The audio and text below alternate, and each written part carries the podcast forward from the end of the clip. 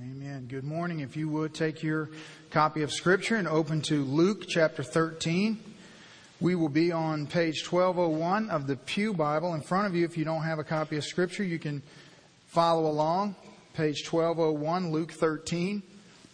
We are preaching through the book of Luke and have just concluded our study of this great discourse that went from uh, all the way through chapter 12 and into the first nine verses of chapter 13, where Jesus sort of set uh, many of our understanding of who he is and how he operates sort of on end as he has a tendency to do to turn things around and open our eyes to the reality of how his kingdom works. And my prayer for you and me today as we study this passage of scripture in the time that we have is that we would understand that I think that uh, pretty much universally in this room, the desires of our heart would, would be to be used by God, to glorify God, to build His kingdom, to be a part of what God is doing on this earth and amongst our fellow men. But one of the great hindrances to being used by God is not understanding the way the kingdom of God operates.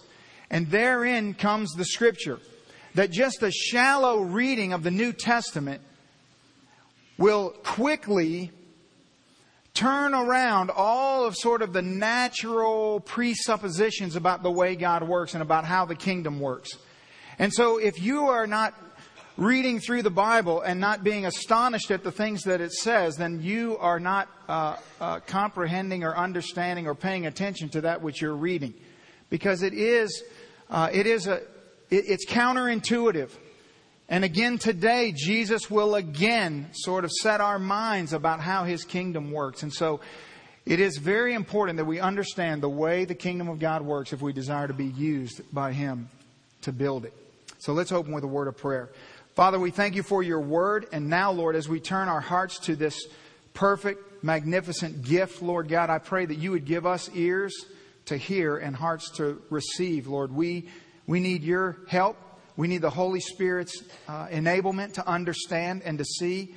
And Father, I pray that right now every person who can hear my voice would recognize what is possible today. That, Father, there is no calamity, there is no pain, there's no bitterness, there's no misunderstanding, there's no sickness, there's no sorrow, there's no loss, there is no trial present on this earth that your power is not greater than. And so, Father, help us to understand who we are listening to as we study your word. In Jesus' name, amen. In Luke 13, uh, just uh, for the sake of a little refresher so that we understand where we are uh, coming from, Jesus has just announced uh, that he's come to bring division and not peace, which uh, comes as a surprise to many of us, that he's come to, to bring separation even among families. And what he means by that is that he's going to separate uh, his children from the children of the enemy, that he's going to separate the saved from the unsaved, the sheep from the goats, however it is you'd like to understand it. He brings division. And oftentimes, many of us, our testimony is that we came to Christ and then people around us turned their back on us and there was division in our lives because of the gospel. And then last week, we looked at the fact that the world is a dangerous place. It's a sin cursed world where bad things happen to people.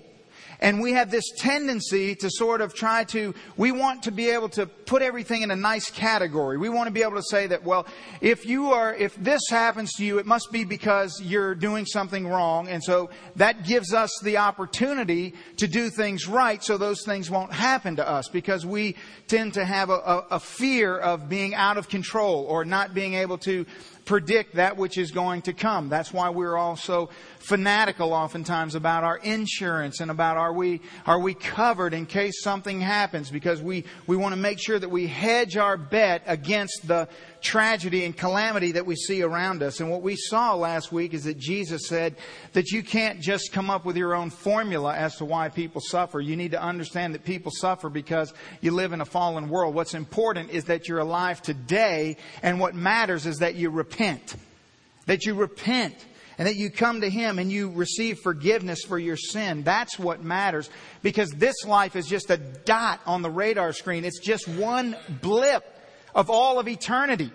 And so it's today that matters. Today is what sets the course for all of eternity. And trust me, in that day, when we stand before Him in glory, the things of this life, the things that you're experiencing right now will not be on your mind. You will have no remembrance of all the trite things that today are giant mountains in our lives. And believe me, they are. I understand. But they will not matter in that day. They will not matter. Therefore, repent. And so Jesus comes today again to give us instruction about His kingdom. Let's look at this encounter, this divine interaction, this intersection between these three main lives in this story that come together beginning in verse 10. We'll just read a verse and talk through it as we go. Luke 13 verse 10. Now Jesus was teaching in one of the synagogues on the Sabbath. And behold, there was a woman who had a spirit of infirmity 18 years. And she was bent over and could in no way raise herself up. Now let's just talk for a moment about what's going on, okay? Jesus is teaching in the synagogues on the Sabbath as he often does. This is the last time in the Gospel of Luke that we'll see Jesus in the synagogue. One of Jesus' favorite things to do is to blow up the uh, religious understanding of what the Sabbath is. So if you have any questions or maybe misunderstandings or maybe you have some curiosity about how the Sabbath and that uh, whole issue of the Sabbath plays into today, I taught extensively on that on a Wednesday night several weeks ago. And so I will post all of the notes from that uh, teaching on the website so you can go and you can uh, learn all about the Sabbath and how it applies to us today. But Jesus, every opportunity he got, he did that which was supposedly not allowed on the Sabbath. He was always in conflict about the Sabbath. And so he comes across this woman who has a spirit of infirmity. She's bent over. We don't know the severity or how bent over she is. We don't know the details about uh, what specific is wrong with her, but we know that she is someone who is in great distress, great physical, uh, uh, maybe pain, certainly discomfort. And we also know that she's an outcast. We also know that the 18 years have been very difficult because it would be difficult for you today if you were in this situation. And certainly there has been uh, uh, opportunities for we've we've met people who were uh, bent over, who had some spinal condition, who uh, just simply couldn't stand straight up. And it's a very difficult, difficult thing. But here in this culture, in this context, you would be completely outcast for this. Why? Because the assumption by all of those in authority would be that the reason you are this way is due to your sin. And so again, Jesus is going to use this woman to illustrate the way the kingdom operates. And so he comes to correct again this misunderstanding that somehow this is punishment. Remember, uh, back earlier in verse 2, Jesus said about those Galileans who were slaughtered by Pilate as they were giving their sacrifice in the temple. He said, Do you suppose that these Galileans were worse sinners than all the Galileans because they suffered these things? And then he said in verse 4, What about these 18, the 18 people that the Tower of Siloam fell on and killed? He said, Do you suppose that these 18 people that were killed in the tower uh, do you think that they were worse sinners than all others, uh, the other men who dwelt in Jerusalem? So Jesus has already established that we cannot just affix our uh, understanding of why a person is suffering. And so here we see this woman who is a physical representation of exactly what the religious leaders have done to the people. In other words, they have taken something, this, in this case, the Sabbath, which was given as a gift. It was given as a, a, time to rest, a time to recover, a time to focus on the Lord. And they had shackled the people in all of their man-centered rules and created all of these things that were not intended by God that people had to abide by and had to deal with. And they had literally become hunched over with all of the struggles and all of the laborious duties that the Sabbath brought. The Sabbath in this day was anything but restful. You spent more time and more energy trying to follow all their rules and regulations than you probably had to take the next day off just to recover. As I studied for that uh, uh, teaching on the Sabbath, it was just astonishing to me as I read through the Jewish literature and all of the just insane regulations that they have brought up and, and, and decided that they were going to hold men to. And the whole time, I thought, you know, nothing's changed. Nothing's changed. We are so quick to try to make everything performance based. And the way we make Christianity performance based is we have to come up with our own man centered agenda. And right now, this morning, there are literally thousands upon thousands of churches that are meeting right now in this country and around the world who are preaching a works gospel, who are trying to teach people that they have to follow all the rules and regulations to achieve the grace of God, and that the vast majority of all of the nonsense that they are having people do and participate in is nowhere to be found in the Holy Scripture. And how sad that is. And Jesus is in the exact same situation. So here's this woman who for 18 years has been struggling. She's been outcast. She has been unable to look people in the face. Um, even if she were having a good day, even if she were uh, glad to see someone, it would be very hard for them to know that because she couldn't look into their eyes. She couldn't, she couldn't see them. And we don't know her family. Uh, we don't know if she had a husband or if she had children, but we do know that it was difficult for whoever loved her and whoever she loved. And here she is, 18 years of suffering, but where do we find her? In the synagogue. Isn't it amazing that the faithfulness of the people of God, and I want you to notice how help, divine help, it meets people on the path to obedience, does it not? That help comes in so many different ways. And as we'll see today, it comes in so many different ways. But so oftentimes it does come on the path of obedience. And so, just based on this initial observation, whenever you find yourself in a place where you do not know what to do, do that which you do know. Just be obedient to the simple things that you know. I have never counseled or talked or helped anyone who didn't know already before they ever sought out my advice what it is they needed to do. They just simply needed encouragement to take that step. We serve such a good God. He's not a secret keeping God. He's not trying to play some game with you. This morning, if you find yourself in a very, very difficult place in life and maybe you're suffering this morning and you identify with some of the pain and suffering of this woman, let me encourage you that my advice to you, my heartfelt prayer for you is that you would simply obey that which you know. Just walk in obedience, and the Lord will bless that. Verse 12. So when Jesus saw her, he called her to himself, and he said to her, Woman, you are loosed from your iniquity. And he laid his hands on her, and immediately she was made straight and began to glorify God. Now I want you to notice that Jesus called her over. In other words, it's very important that you see that she wasn't thrusting herself in front of Jesus. That this is very different from the woman who had an issue of blood in Luke chapter 8, who was pushing her way through the crowd and who, who just bulldozed her way in there and would not be stopped and reached in and touched the hem of his garment. And Jesus said, Who is it who touched me? Remember her? This was not that woman.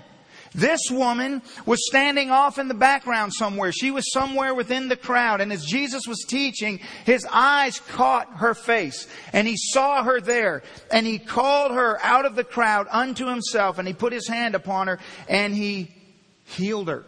You see, Jesus took the initiative with this woman. She didn't ask him for anything. She didn't promise him anything.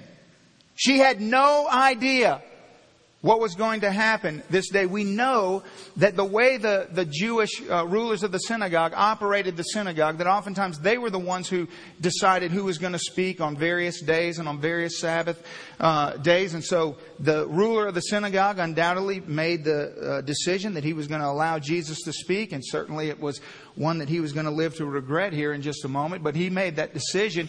But there's no reason to believe that this woman had uh, come here specifically thinking that this day would be the day that she got healed. She was simply just what, doing what she always does on the Sabbath day. She was just coming to the temple to worship God.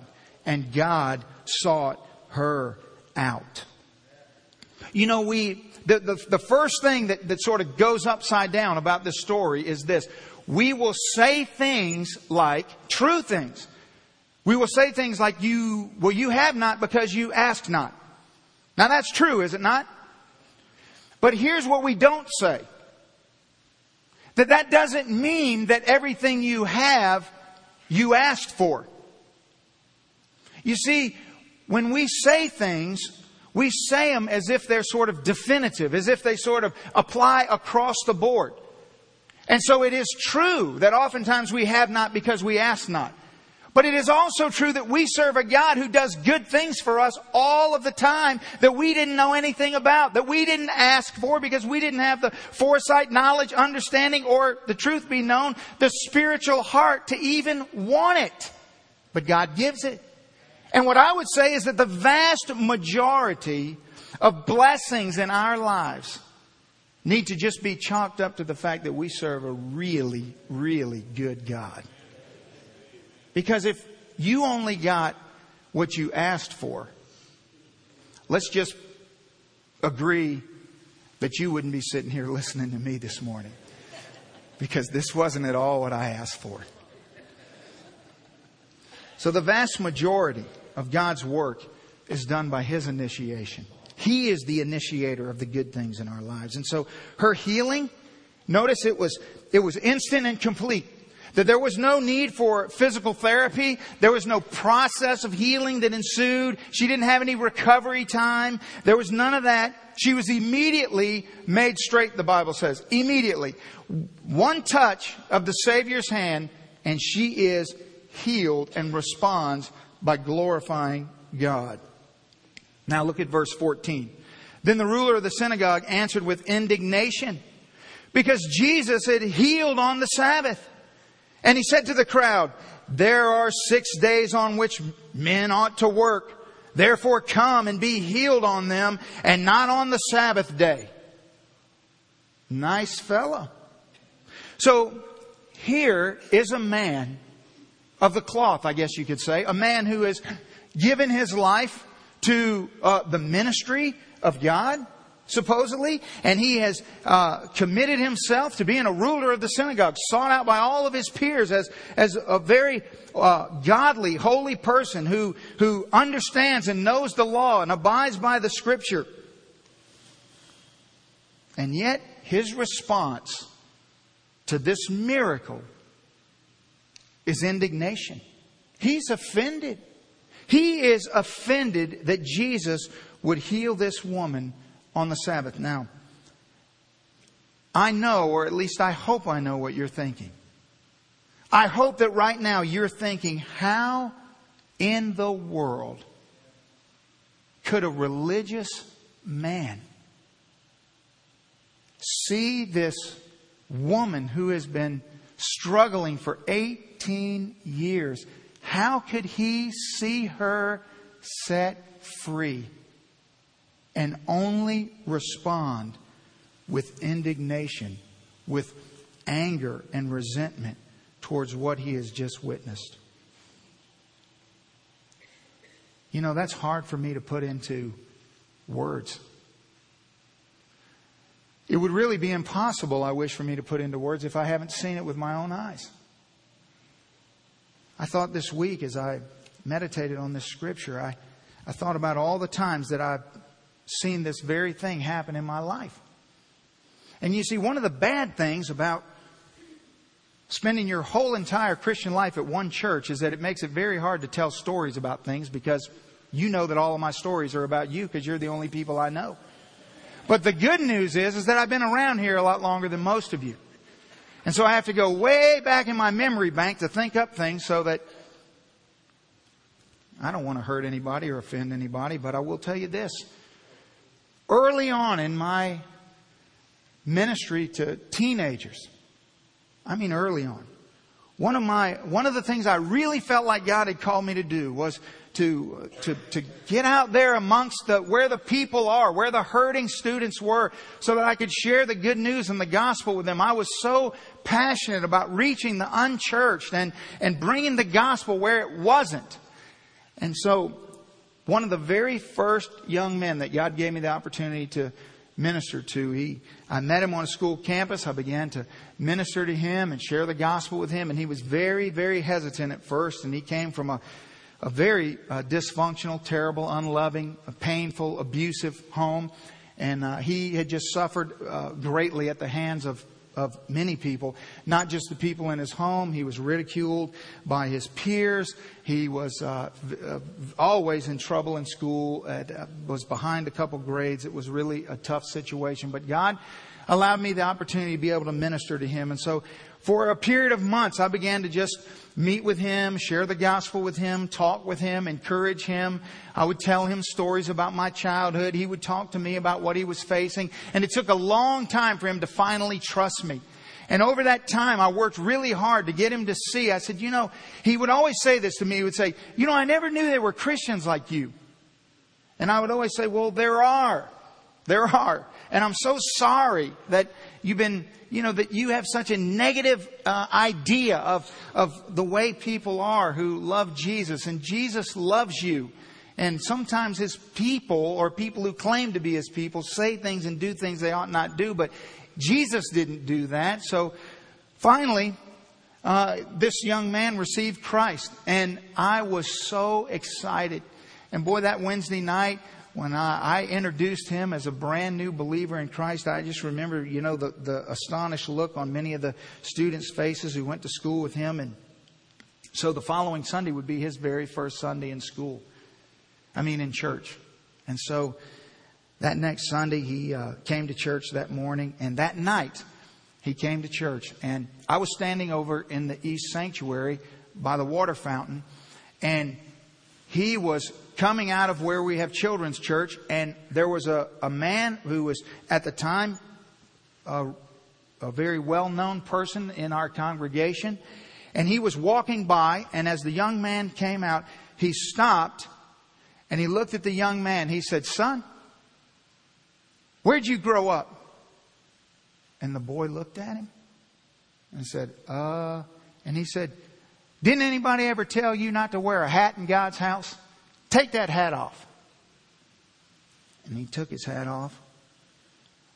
And in that moment, I never wanted to commit murder so bad in my life.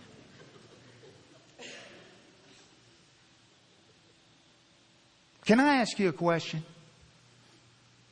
Does that make you mad? Let me ask you another question. Is that in the Bible? Where do we come up with this stuff?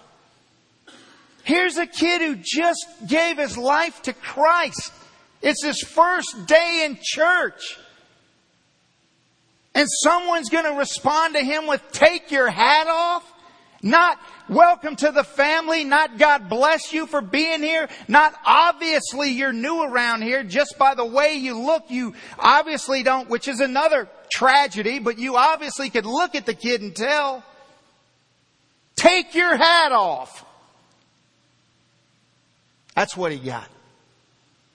And let me tell you something, it happens all the time. People come up with all their rules and regulations. They come up with all the things that, that they did when they grew up and somehow they become scripture. That's exactly what Jesus is confronting here. Listen, this is just a bunch of man-centered nonsense. And it had been going on for generation after generation after generation. And maybe it was fine one day. Maybe in the beginning it didn't seem too bad, but it just kept building and building and building until what? Until the fact that someone just got freed from 18 years of imprisonment doesn't matter because he broke the rules in doing it. Thank God this is not a place where people come to faith in Christ and we don't celebrate it. See, today we celebrate that. Today we rejoice in that. So many of you, you say, I love, I love baptism Sundays. I love it because we celebrate it and we want everyone to know who comes to Christ and follows the Lord in believer's baptism that we love you and we're your family and we're here to walk with you and encourage you and support you. And I love the fact that every time someone receives Christ, the line goes down the aisle and out the door, no matter how late I preach, to, to welcome them into the family and to hug them and to say, thank God for what God has done in your life. But all over this country and and all over the world. There are churches that are dead as a hammer and the baptistry is filled with Christmas decorations and no one's getting saved and no one is receiving Christ and no one's getting baptized and all they want is the temperature right. They want the preacher to preach the right thing in the right time. They want the right cookies in Sunday school. They want the right seat in the sanctuary. It's all about them and God doesn't work in those situations. Church is not a place you come to receive. This isn't a consumer environment. This is a place you come to give. This is a place you come to worship and serve God. And I pray that He continues to remind us every day that what we do here is not about us. Because let me tell you, every one of those dead churches is dead because they began to see Sundays as their time to be the way they want it, for everything to go according to their plan. And so when you feel that thing inside of you beginning to well up and say, well, you know, I just didn't like the way we, I didn't, be careful. Are people being saved? Are lives being transformed? Are we celebrating what matters? Because when we get to glory, there's not going to be any conversations as you stand before the Lord about the temperature or the length or the this or the that or your class or whatever happened or where you sit. None of that's going to be on the agenda. The agenda is going to be what have you done for the kingdom? What fruit have you bore that lasts for eternity? That's what it's going to be about. Jesus isn't worried about all the nonsense that seeks to consume our time, energy, and affections. Did Jesus break this rule, by the way? Wouldn't it be interesting that there would be an Old Testament rule that said, thou shalt not heal on the Sabbath? You know, you don't even have to know anything about the Bible to know that that's kind of strange. Why would there be a rule that you can't heal on the Sabbath when none of them had the ability to heal? They might as well have said, thou shalt not fly on the Sabbath. It's ridiculous. Totally ridiculous. And at the end of the day, man-centered legalism is ridiculous. It's insane. And it only works in an environment where the Bible is not taught and the Bible is not read and the Bible is not studied. Because if you take any amount of time and just read the Word of God, it will set you free from that. Verse 15. So the Lord answered him and said, You are a hypocrite. Does not each one of you on the Sabbath loose his ox or donkey from the stall and lead it away to water? So ought not this woman, being the daughter of Abraham, whom Satan has bound? Think of it, Jesus says. For 18 years be loosed from this bond on the Sabbath. Jesus exposes the unbelievable hypocrisy of the religious leader in that he says, you care for your animals on the Sabbath. You would never let your ox or your donkey die of thirst on the Sabbath. You would loose them and walk them to water and let them drink on the Sabbath, but you will not, you will not care for a woman who's been suffering for 18 years. Sir, you have got your priorities completely upside down. Now I want you to, to notice some things here. First of all, Jesus says very explicitly, He says, this woman whom Satan has bound. And I want to, to just touch on this for a moment because it does not say, again, because people don't change, just cultures, times, and technology does, but we're always the same. And so it does not say that everyone who has a medical problem is bound by Satan, which again, we have whole groups and denominations of people that are built on this, that read this text and say, do you see? If you're sick, it's from Satan. Really? Well, that's interesting because Jesus says, this woman. He didn't say every woman or every man. He said this one. And what's further interesting is that 26 times in the New Testament, Jesus heals. 35 miracles, 26 healings, only seven of the healings had demonic presence. So 19 of 26 had no demonic mention whatsoever. So clearly, clearly all sickness is not demon possession. Let's be, let's just use some simple wisdom, folks. Now, Deuteronomy 5 is where this Sabbath rule comes from, as it is the repeat of Exodus 20 and the of the Decalogue, the Ten Commandments, where the Bible says, six days you shall labor and do all your work. And then verse 14, this is where they got into trouble. All they got was, six days do your labor and do all your work. But verse 14 says, but on the seventh day, the Sabbath day of your Lord your God, in it you shall do no work. You, your son, your daughter, your male servant, your female servant, nor your ox, nor your donkey. Interesting that the Bible actually says that your donkey and your ox are not supposed to do any work, or any of your cattle, or even the stranger who is among you within the gates, that your male servant and your female servant may rest as well with you.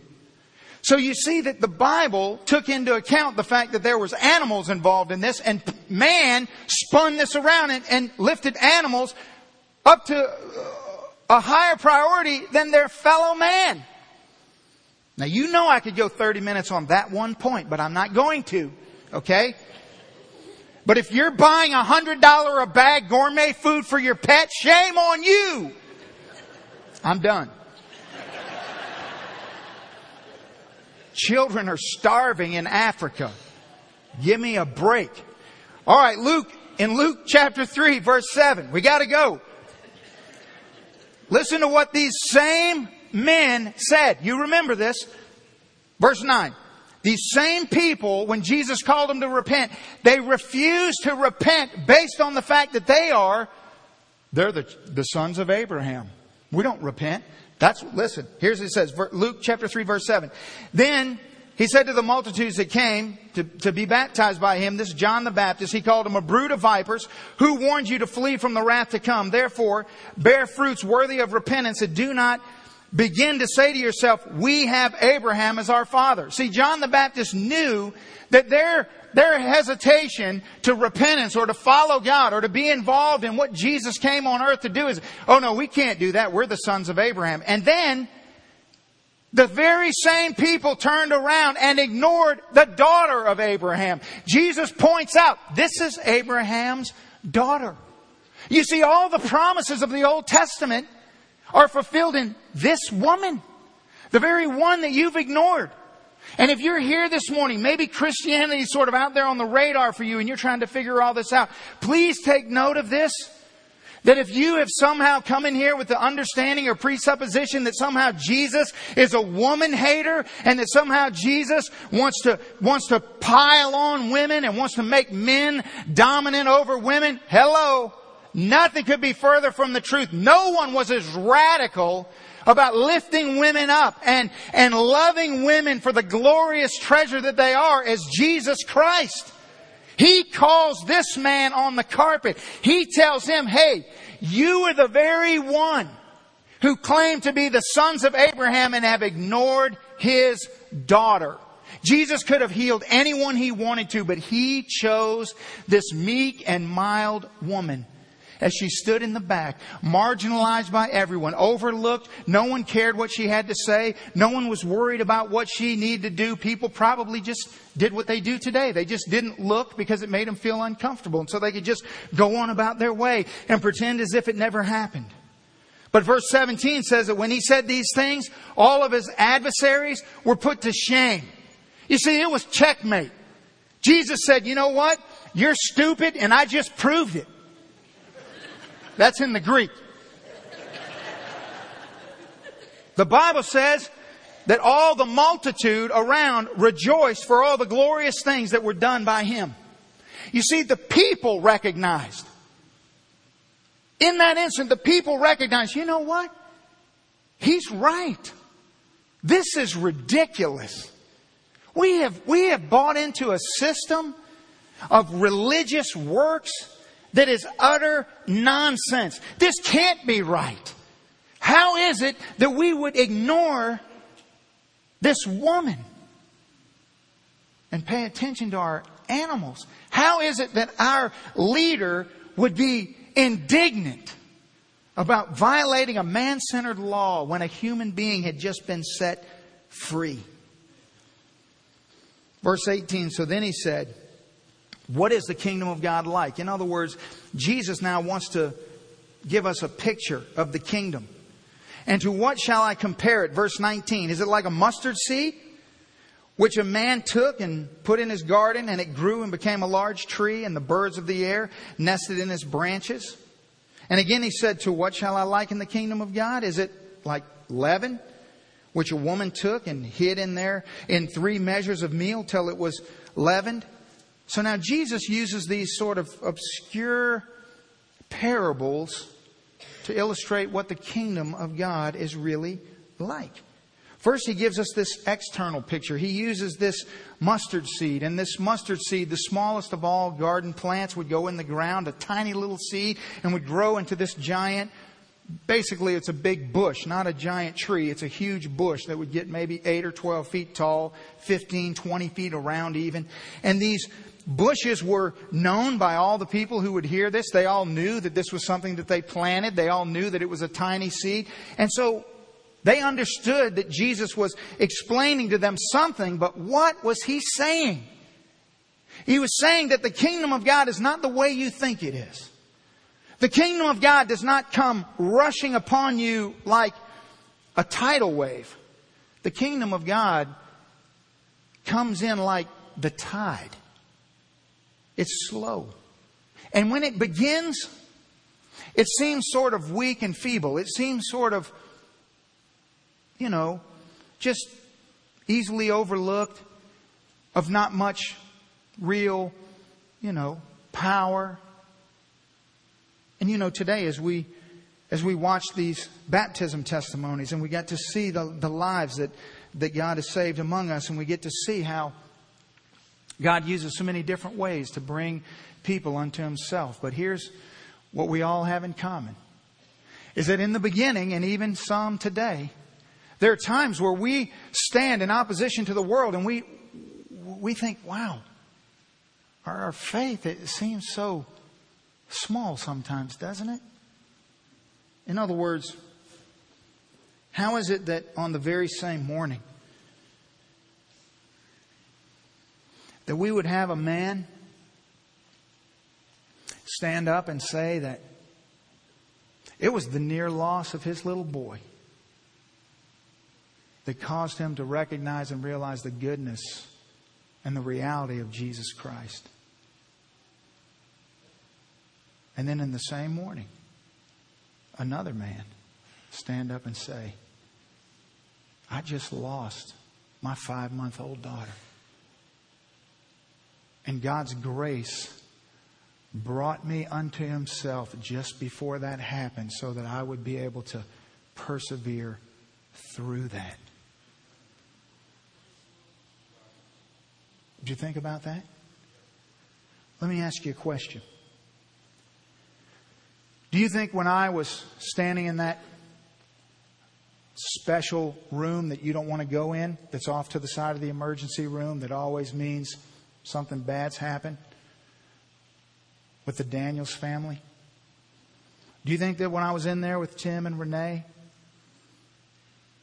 do you think in that moment that their faith, when they didn't know what the outcome was going to be, do you think that their faith seemed like Mount Everest or like a little seed?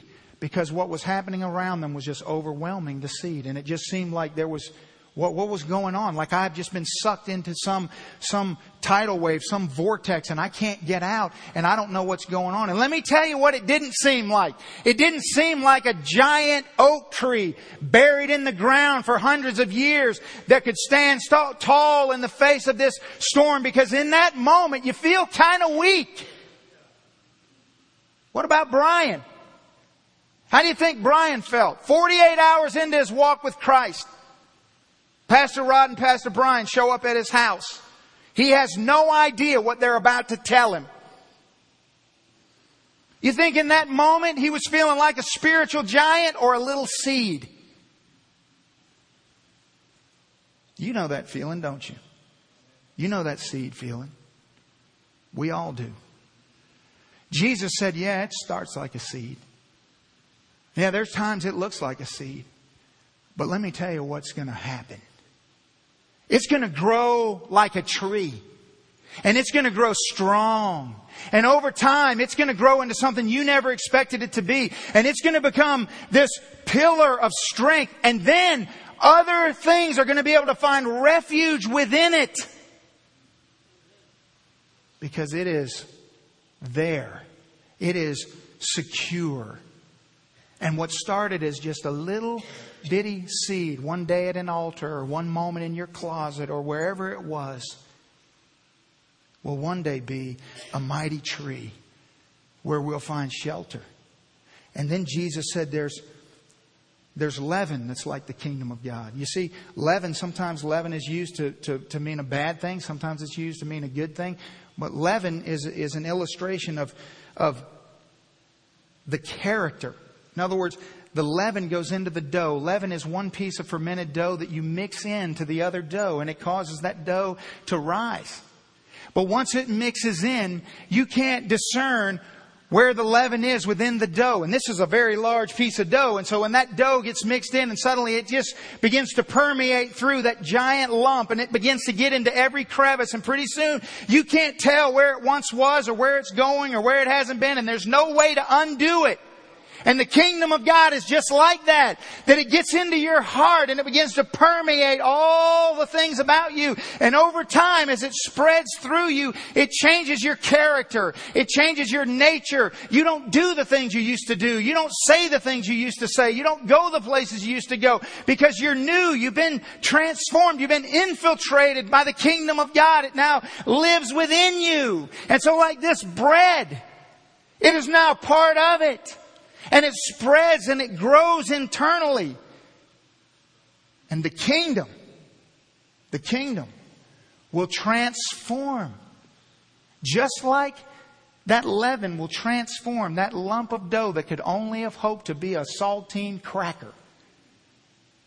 But now will become this glorious loaf of bread that will feed the multitudes. The kingdom of God is the same way.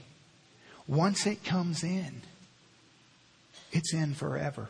And as you walk through the journey of this life, it's permeating through all that you are. And little by little, God's sanctifying you and molding you and shaping you into the person that He created you to be. And so, this wonderful picture of the kingdom ought to be something that we take great joy in this morning. Because it's not at all what the people thought it would be. Psalm 2 illustrates this because the Bible says, well, why do the nations rage and why do the, the people plot vain things? The kings of the earth, well, they set themselves up. The rulers, they take counsel together against God and against His anointed, saying things like, let us break their bonds to pieces and cast away their cords from us. But here's what the Lord says about the kingdom. That's what you think the kingdom's going to be. Oh, they have their day today. Oh, today it sounds like when you turn on the television that the kingdom's not doing so good. Sounds like a little seedling in the ground. It, it seems like a little lump that's trying to fight its way into this gigantic lump. But oh no, the Bible says, but in this day, he who sits in the heavens, he will laugh at them. The Lord will hold them in their derision and he shall speak to them in his wrath and the distress of them will be his deep displeasure, the Bible says.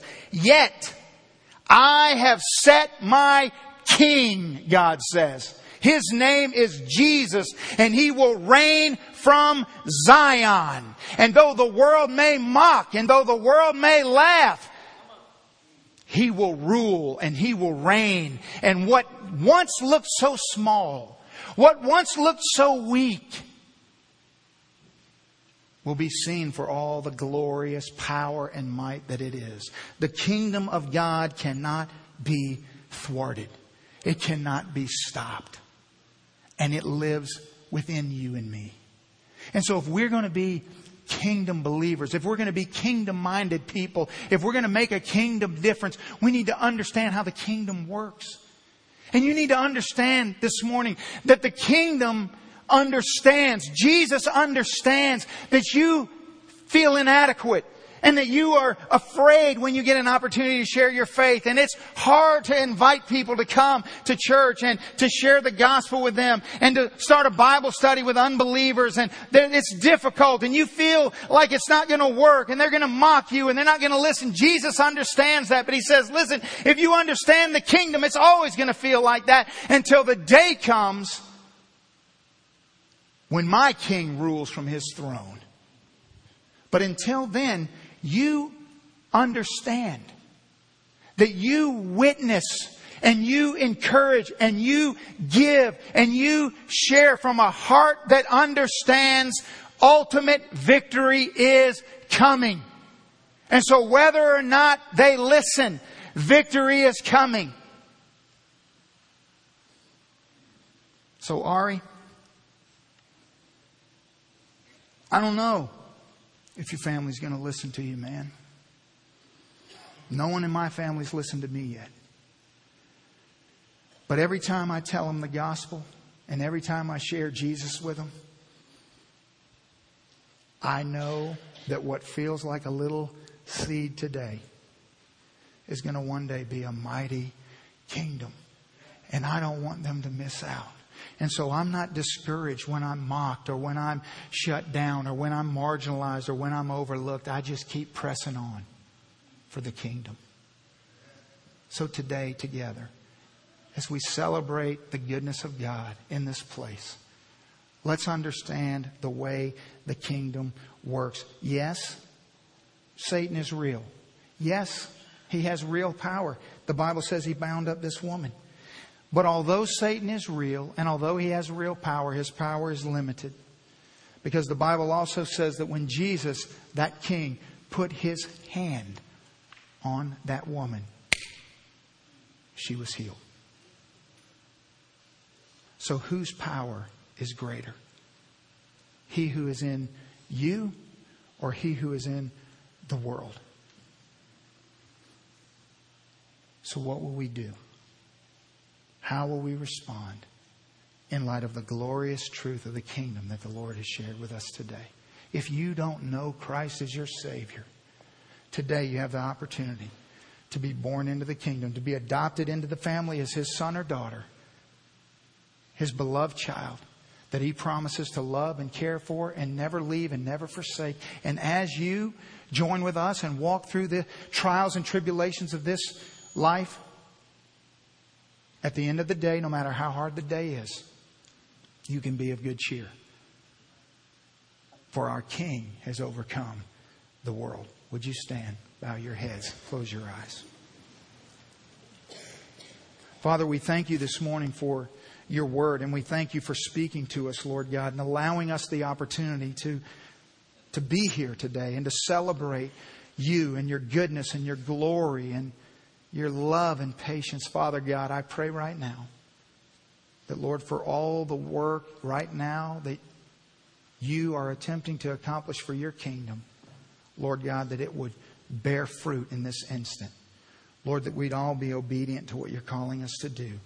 As we come down to kneel and pray, as we come forth to receive you as our Savior, as we come to plant our families here and become a part of what you're doing here in this local fellowship.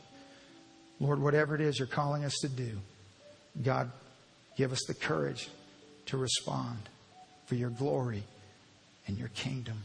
In Jesus' name.